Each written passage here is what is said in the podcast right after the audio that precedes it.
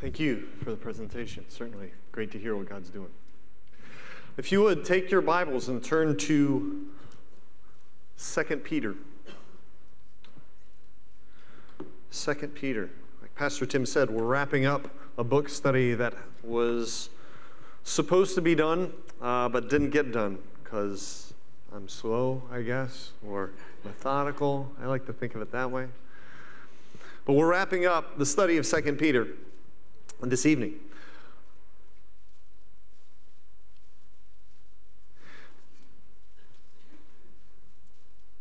Before we uh, look into the word, let's pray. God, you're good, and we thank you for your goodness to us. We thank you for your love for us. We thank you for the fact that your word has gone out a long, long time ago. It's still preserved for us to study, but it's still very living and active as the Holy Spirit illumines uh, us to see the truth in the Word.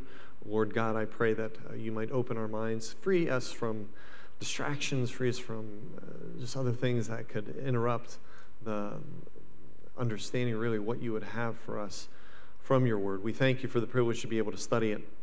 God, we thank you for the fact that it can be studied in any language. It can be studied in Spanish, it can be studied in English where it's available all throughout the world. And we thank you for that. And we uh, take advantage of this privilege this evening. In Jesus' name, amen. So in 2 Peter, we actually have a theme that runs through the entire book. But uh, what I want to do here, so it's been a while since we've talked about 2 Peter, and I need to kind of catch you up on what this book is about.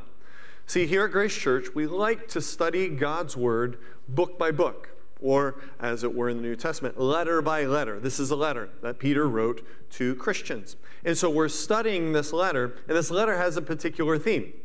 Now, it's named after the person who wrote it, Peter, as you know. Peter, the one who has perhaps one of the largest Catholic churches named after him in Italy, that Peter the disciple, the one who uh, was one of Jesus' most intimate disciples, Peter, who we know more about than any other disciple. This is him. And in fact, this is the last written work we have from Peter. And so as we look at 2 Peter, which follows after 1 Peter, we see a theme that shows up right at the beginning and right at the end. So just if you would briefly look at 2 Peter chapter 1 and verse 1 Simon Peter, a bondservant and apostle of Jesus Christ, to those who've received a faith of the same kind as ours. And that's actually going to be really significant to what we talk about tonight. By the righteousness of our God and Savior Jesus Christ, grace and peace be multiplied to you in the knowledge of God and of Jesus our Lord. Okay? So if you want, keep your finger there, turn the page at least in my Bible, you turn the page to chapter 3 and look at the very end. The last verse of the book, verse 18, it says, But grow in grace and knowledge of our Lord and Savior, Jesus Christ. There's a theme of knowledge tracing through this book. And it's more than just a knowledge like I have facts in my head or I have data that I've accumulated based on observation. No, this is knowledge that really is an informed yet intimate relationship. So you've maybe heard it put this way I know LeBron James, plays basketball, right? LeBron James does not know me. He doesn't know who I am. I know about him. I could learn his stats. I could memorize them. But he does not know me. Now, I know my wife, and my wife knows me. There's a difference, right? There's a difference in me knowing stats or knowing what a person looks like and actually having an informed and intimate relationship. That's the knowledge that Peter is talking about in his letter and all throughout the letter. In chapter 1, Peter writes of knowing God and how it impacts our values, our behavior, and even our assurance of salvation. Peter also talks about how knowing God isn't just looking up in the sky or waiting for a voice, but knowing God actually comes through His Word, the Bible. In chapter 2, Peter spends time talking about how knowing God requires not only what is God, but what isn't of God false teachers. And in fact, chapter 2 is perhaps one of the most, I would say, severe chapters in the entire Bible when it comes to people who know about God but don't know God. People who can rattle off the stats but don't have a knowledge of Him in a way that He would say, Yes, I know you. It's very sobering. So, chapter 2, talking about knowing what these false teachers are like, where they come from. And frankly, they come many times from within. Knowing that their characteristics are clear, even though their identity may not be. It's interesting that as Peter writes to this church, he writes about false teachers, but he doesn't name names. And that's kind of curious because you'd think, hey, if there's false teachers that are coming from within, point the guys out, we'll get them out. Peter doesn't do that. Why? Because he's preparing them for what will come and for what will come even after they've left this planet. In fact, we can use 2 Peter chapter 2 and be able to see some of those same characteristics playing out in false teachers in our day.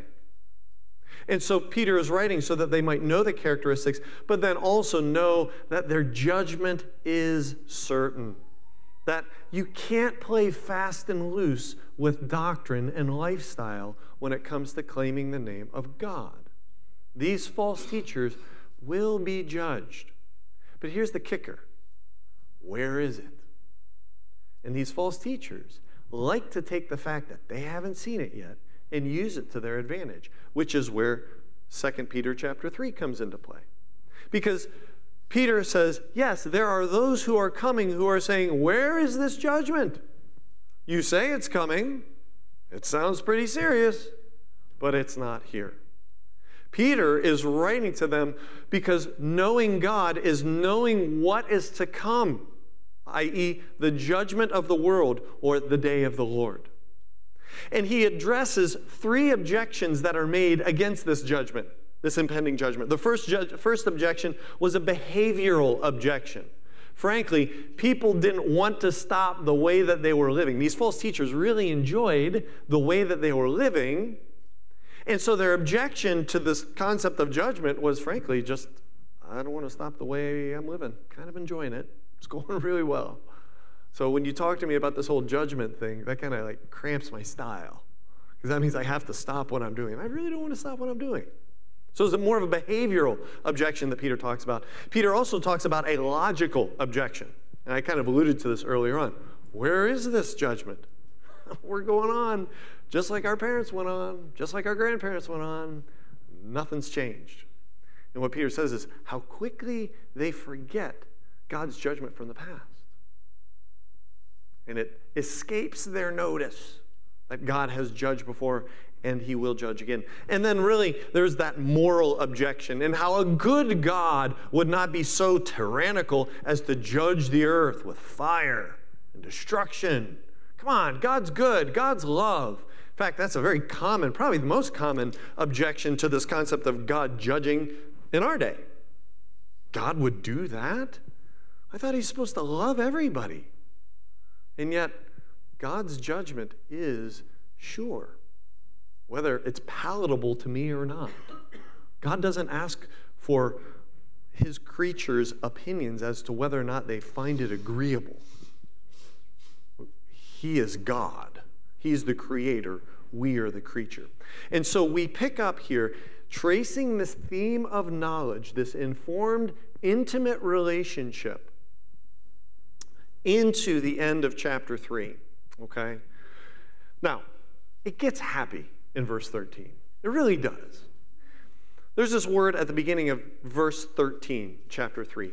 But according to his promise, we are looking for new heavens and a new earth in which righteousness dwells. You see, when God talks about judgment, he's not just simply talking about annihilation of everything and everyone. No, he's talking also about the fact that those who are righteous will enjoy the new heavens and the new earth. So we pick this up in verse 14.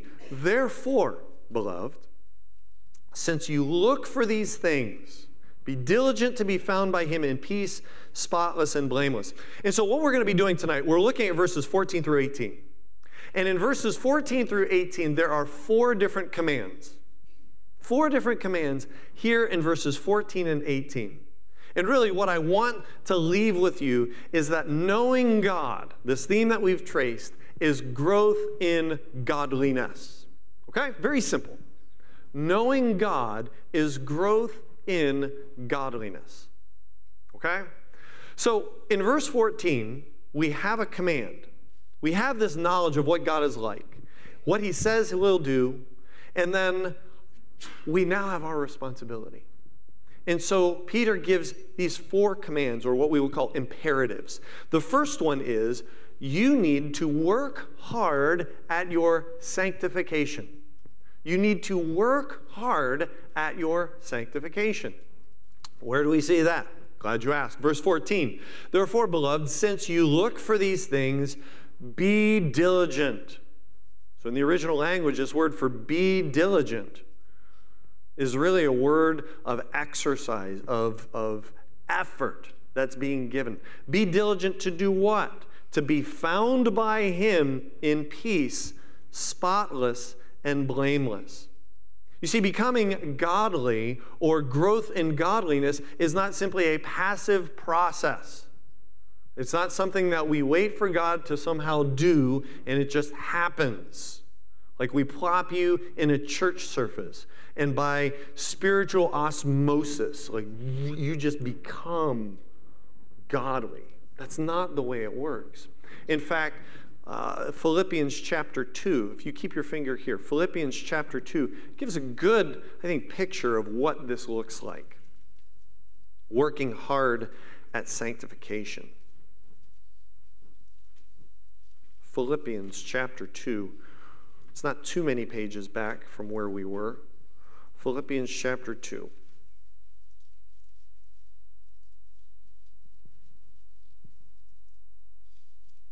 And verse 12. So then, my beloved, just as you've always obeyed, so he's talking to mature Christians here, okay? Just as you always obeyed, always obeyed, not as in my presence only, but now much more in my absence, Work out your salvation with fear and trembling. That sounds like work, and it is. Work out your salvation with fear and trembling. Verse 13, for it is God who is at work at you, work in you, I should say, both to will and to work for his good pleasure. So it's not just the American experiment. Pull yourself up by your own bootstraps you know, work really, really hard with grit and determination, you can get there, by golly. But nor is it let go and let God, Jesus, take the wheel. There's a combination where God produces a desire in the heart of his child, and so that his child will naturally work at becoming more like God because he or she wants to. There's the desire. Now, back in 1 Peter or 2 Peter chapter 3, work hard at what? Well, 2 Peter 3 says in verse 14, since you look for these things, be diligent to be found by him in peace, spotless and blameless. Spotless and blameless. Be at peace. Why peace? Because of the tension that exists of the coming judgment. Remember, just prior to this, earlier in chapter 3, Peter gives all of these details of what God's judgment is going to be like. But the Christian would be markedly different. This judgment is going to come, but the Christian should work hard at being at peace. How does that happen? By reminding himself of the things that are to come. In fact, we see that. Since you look for these things, since you look for what things? Well, verse 13 you look for the promise of the new heaven and the new earth. And when you're frustrated by the fact that all of these false teachers and people who are doubting the judgment and they seem to live the way they want, and there you are as a Christian, and you're looking at this and like, I've made all these sacrifices and I'm carrying my cross daily, and they don't, and their life is great. A very much like a Psalm 73 motif of looking at life. You're familiar with Psalm 73. It's like, I'm doing this all for nothing, and they can live how they want, and everything is fantastic. No, it's not. Be reminded, yes, the judgment's coming, but you are looking forward to the new heavens and new earth. And so truth settles. Be at peace. Endeavor. May the Holy Spirit give that peace as well as a fruit of His working. But be at peace also, spotless and blameless. Now, it's significant that he uses these terms spotless and blameless. Why? Because spotless and blameless looks a lot different than the false teachers. Okay? I don't even really have to turn my page. Well, I guess I do have to turn my page. But if you look in chapter 2, he's talking about these false teachers. And he's saying they are suffering wrong as the wages of doing wrong. They count it a pleasure to revel in the daytime. They are stains and blemishes. Okay, that phrase stains and blemishes. In chapter 3, what Peter did was just put the little letter A or alpha in front of stains and blemishes, which basically means not. So, for example, an atheist is someone who does not believe in God, whereas a theist believes in God, right? Well, here we have Peter saying, Be diligent to be found in him spotless and blameless, meaning without spot, without blame, unlike those false teachers who were living simply to fulfill their indulgences. You're not like that. And it's going to be tempting to become like that. And it's going to soil your character as a Christian if you are like that. But be diligent to not be like that. All right, command number one. Command number two, verse 15. Regard the patience of our Lord as salvation. Regard the patience of our Lord as salvation. Now, it's really important that we look just a few verses back. Verse 9. Okay?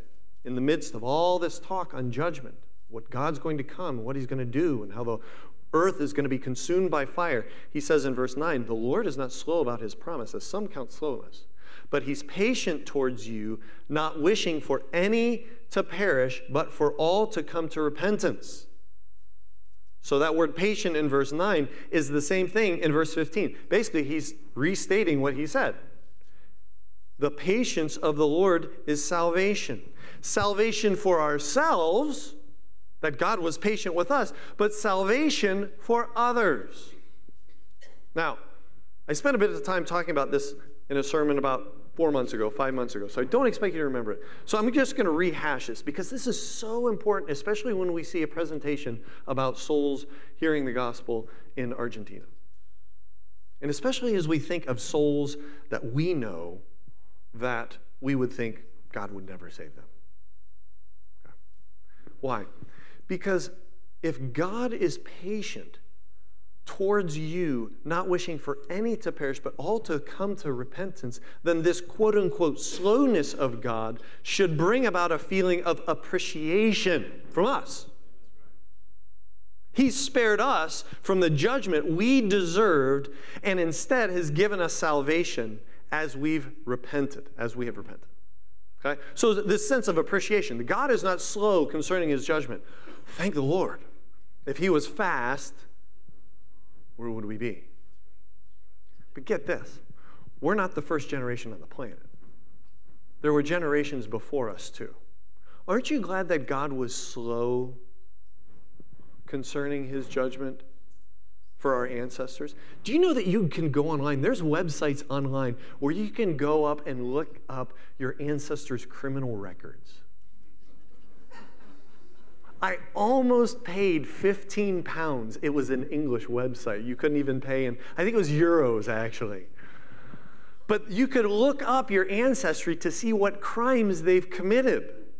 And we kind of chuckle about that, like, oh my word, what all the bad things that, you know, the people that, you know, came over here on the boat, what did they do? You know, you put in your name and there's this research done. It's crazy. I don't want to know.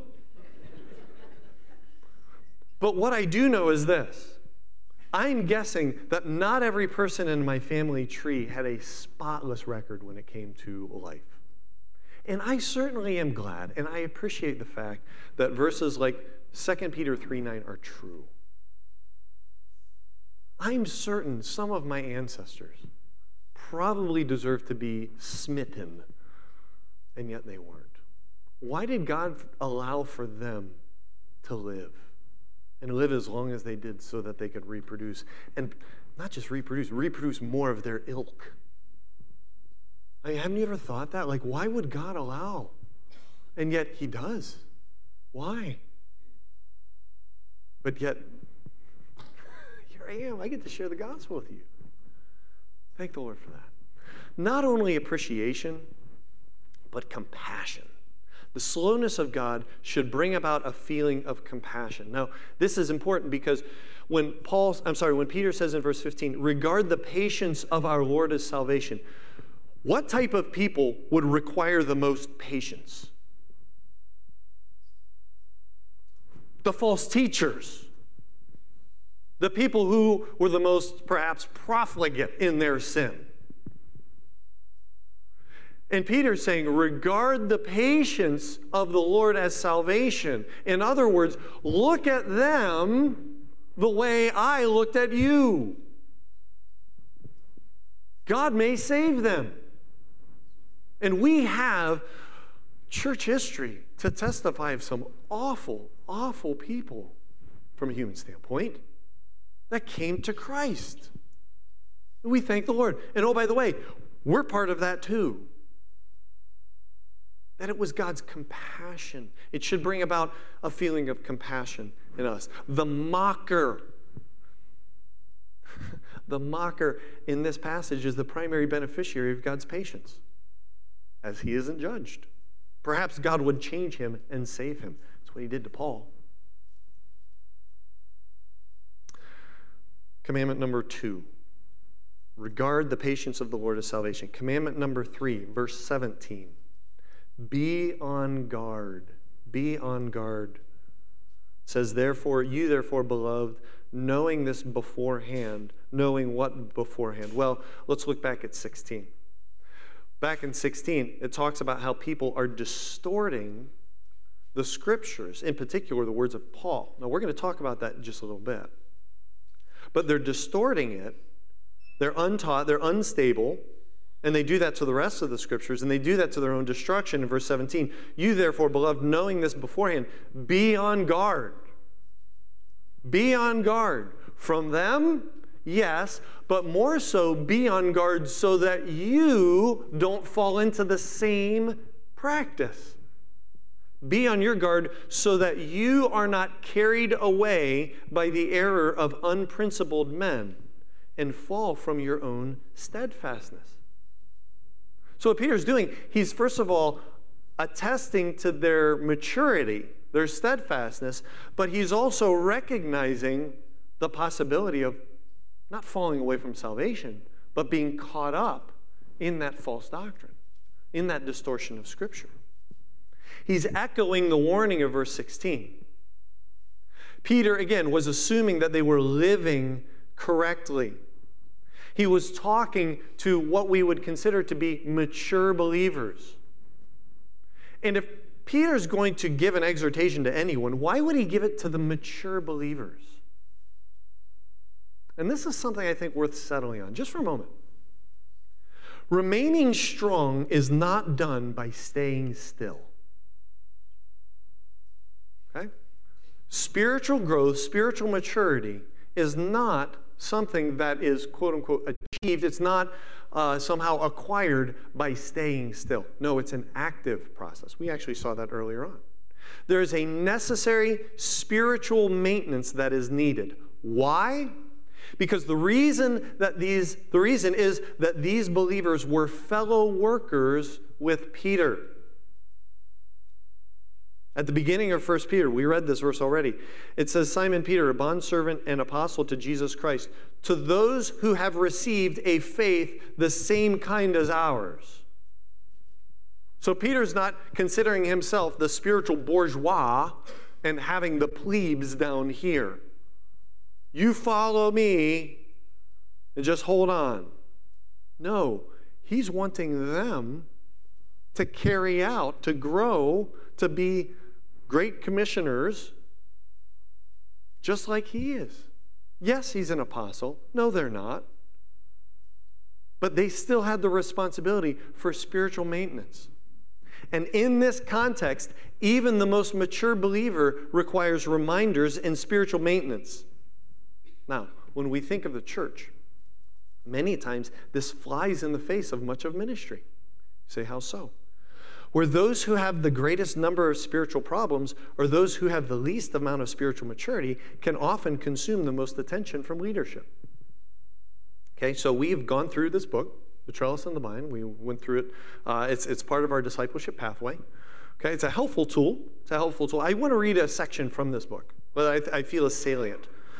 There's a chapter in this book that talks about, you know, equipping the saints to do the work of the ministry, and in particular, studying the Bible so that others in turn can study the Bible with someone else. And the amount of time needed to invest in those who are spiritually mature so listen here. This concept of investing in the spiritually mature, maintaining the relationship with them as they maintenance the relationship with God, the author says this is counterintuitive. It goes against the grain. Our first instinct is to go to straight to those who need the most help. And of course, as pastors, there will always be times when we need to leave the 99 and go after the one. There will be pastoral emergencies and problems that we just have to deal with. But if we pour all our time into caring for those who need help, the stable Christians will stagnate and never be trained to minister to others. The non Christians will stay unevangelized, and the rule of thumb will quickly, quickly emerge within the congregation. If you want the pastor's time and attention, get yourself a problem. Ministry then becomes all about problems and counseling and not about the gospel and growing in godliness. You see what Peter is doing here? He's warning the mature. He's affirming their maturity. Don't fall from your steadfastness, though. Be on guard. And then the fourth commandment, or fourth imperative that he gives, and we see this in verse 18. But grow in grace and in the knowledge of our Lord and Savior, Jesus Christ. This word grow is an imperative. We're told to grow. This growth is what we're to do while waiting to go home. You know, Peter does attest to the reality at the end. To him be the glory both now and to the day of eternity. That's a literal interpretation of the wording. The day of eternity. Okay? That future, new heaven, new earth. Grow. Grow in grace, grow in the knowledge of our Lord and Savior. And I'll tell you what, this can sound very cliche from the standpoint of we just need to grow. Mm. What does that mean? And I go back to that definition of knowledge that informed, intimate relationship with our Lord and God, with our Lord and Savior Jesus Christ, that began at the point of salvation and will continue until we see Him. Now, I skipped a verse here, and that's intentional because I think it's a fair handling of this passage to see how Peter himself grew in grace and in the knowledge of our Lord and Savior Jesus Christ. Let's look back to verse 15.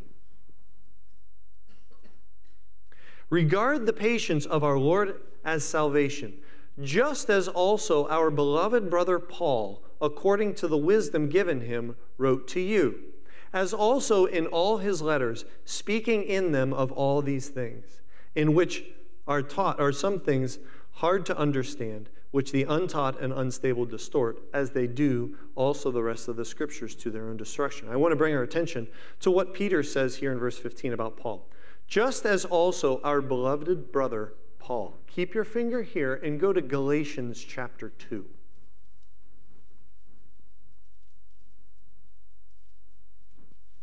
Why are we doing this? We're doing this because I think this is a great example of seeing how Peter practiced what he preached. how Peter himself was growing in grace and in the knowledge of our Lord and Savior Jesus Christ. So we're in Galatians chapter 2. Okay? So, Galatians, I don't have time to explain all of what's going on here in Galatians, but Paul is talking to a group of believers that were falling back into something called Judaism. But not, not Jewishness, but basically adding the law to salvation. Okay? And what it did was it was disenfranchising, if I put it that way, Gentiles. And so the gospel had gone to Gentiles. Peter himself was a carrier, he was a, he was a messenger of the gospel to the Gentiles. You can read of that in Acts 10.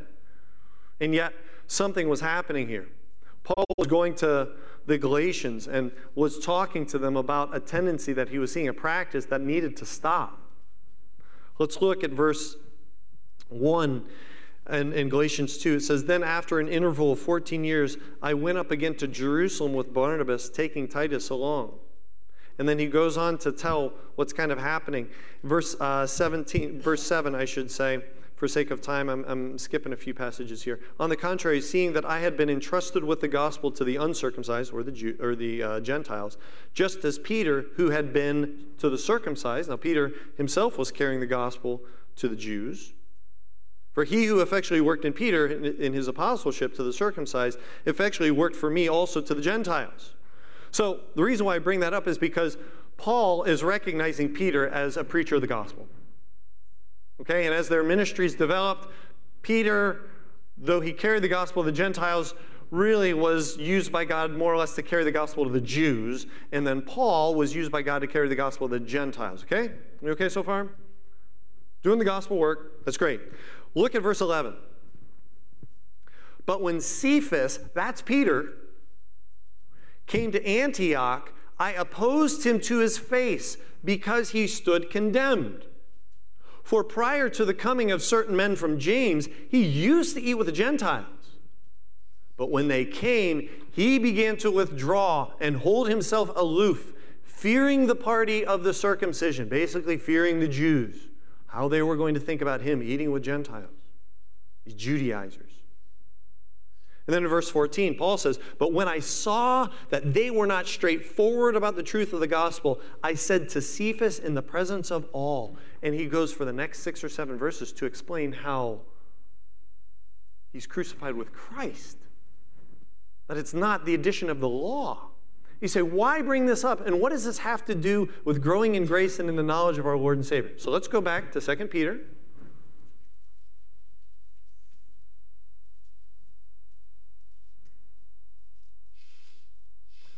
Look at how Peter describes Paul in verse 15.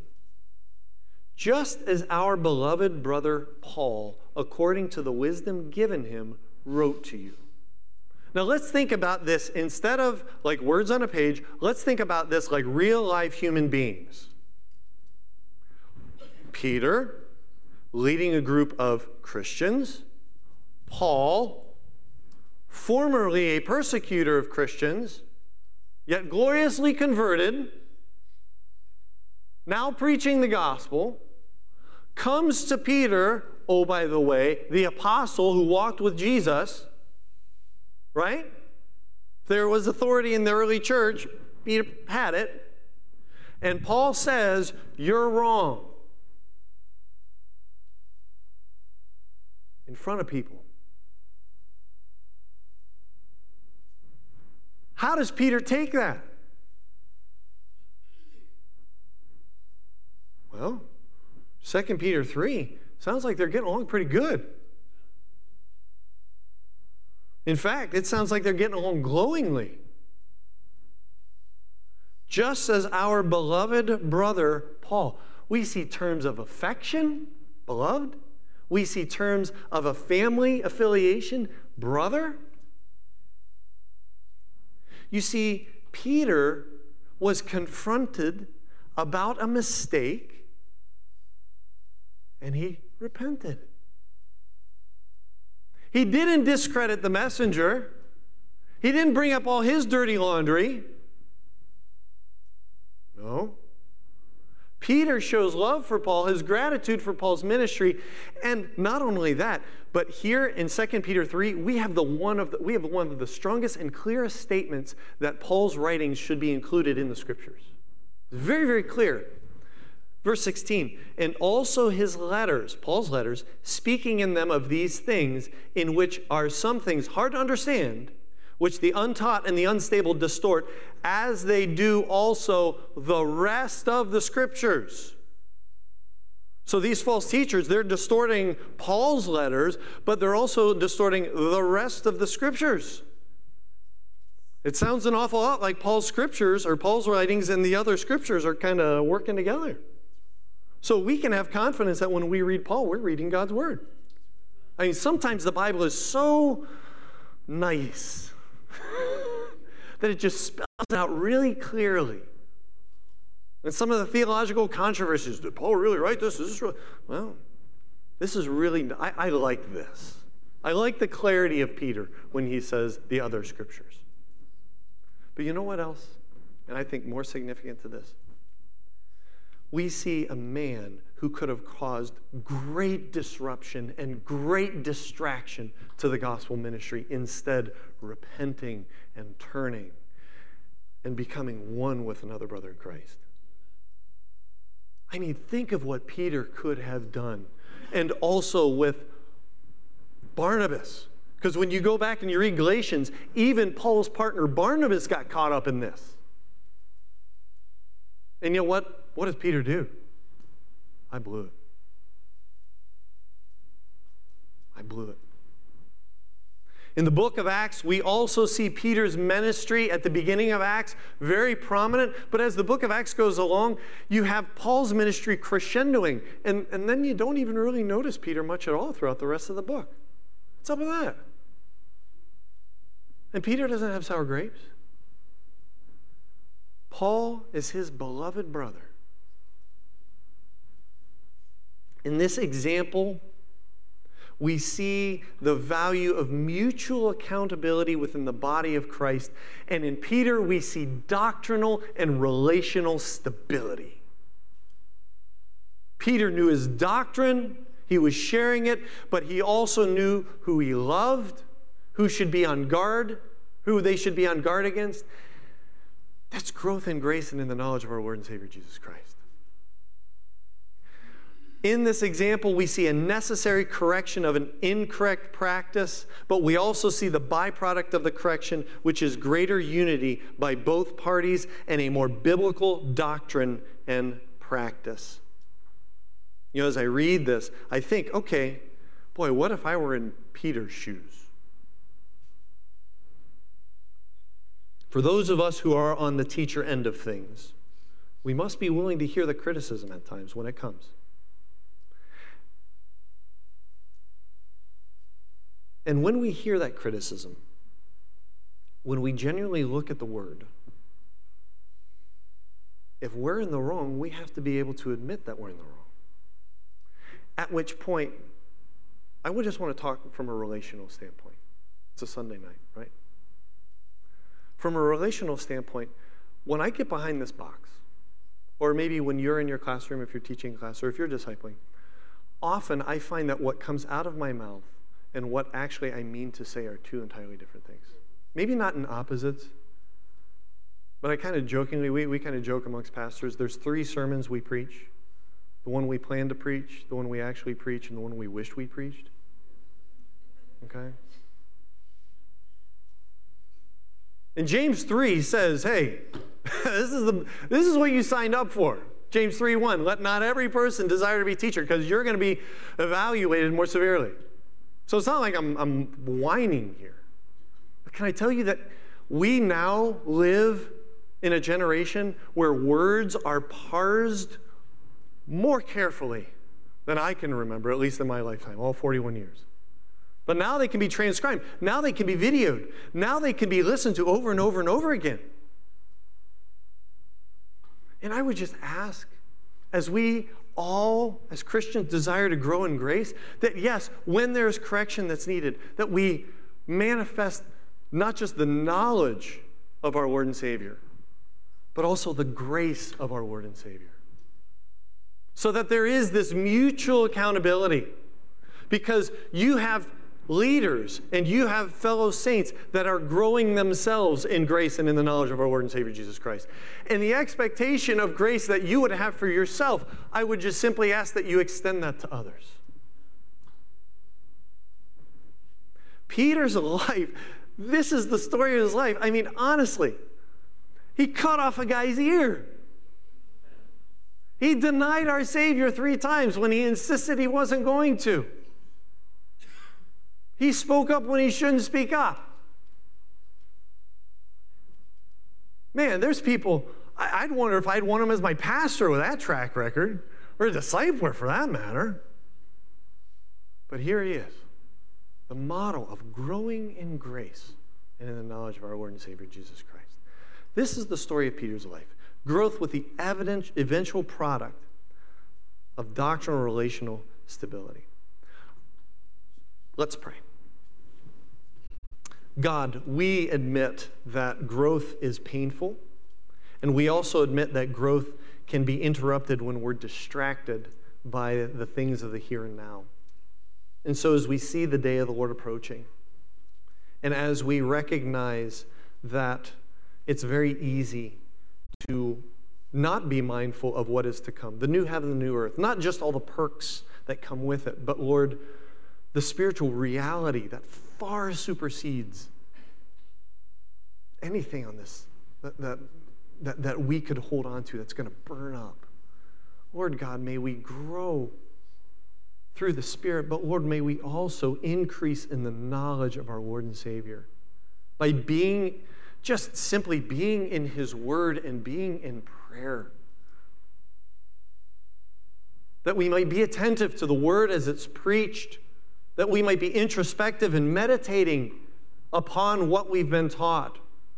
And Lord, that we might share it with others, with our brothers and sisters in Christ as we seek to build them up, but then with our unbelieving friends, relatives, neighbors, and thus doing what you've put us here on the planet to do, all for your glory. We thank you for the example of Peter. We thank you for warts and all yet a man who is mightily used, who gave his life for you, who we will see in heaven one day. Thank you for his example and for his writing. We love you in Jesus' name. Amen.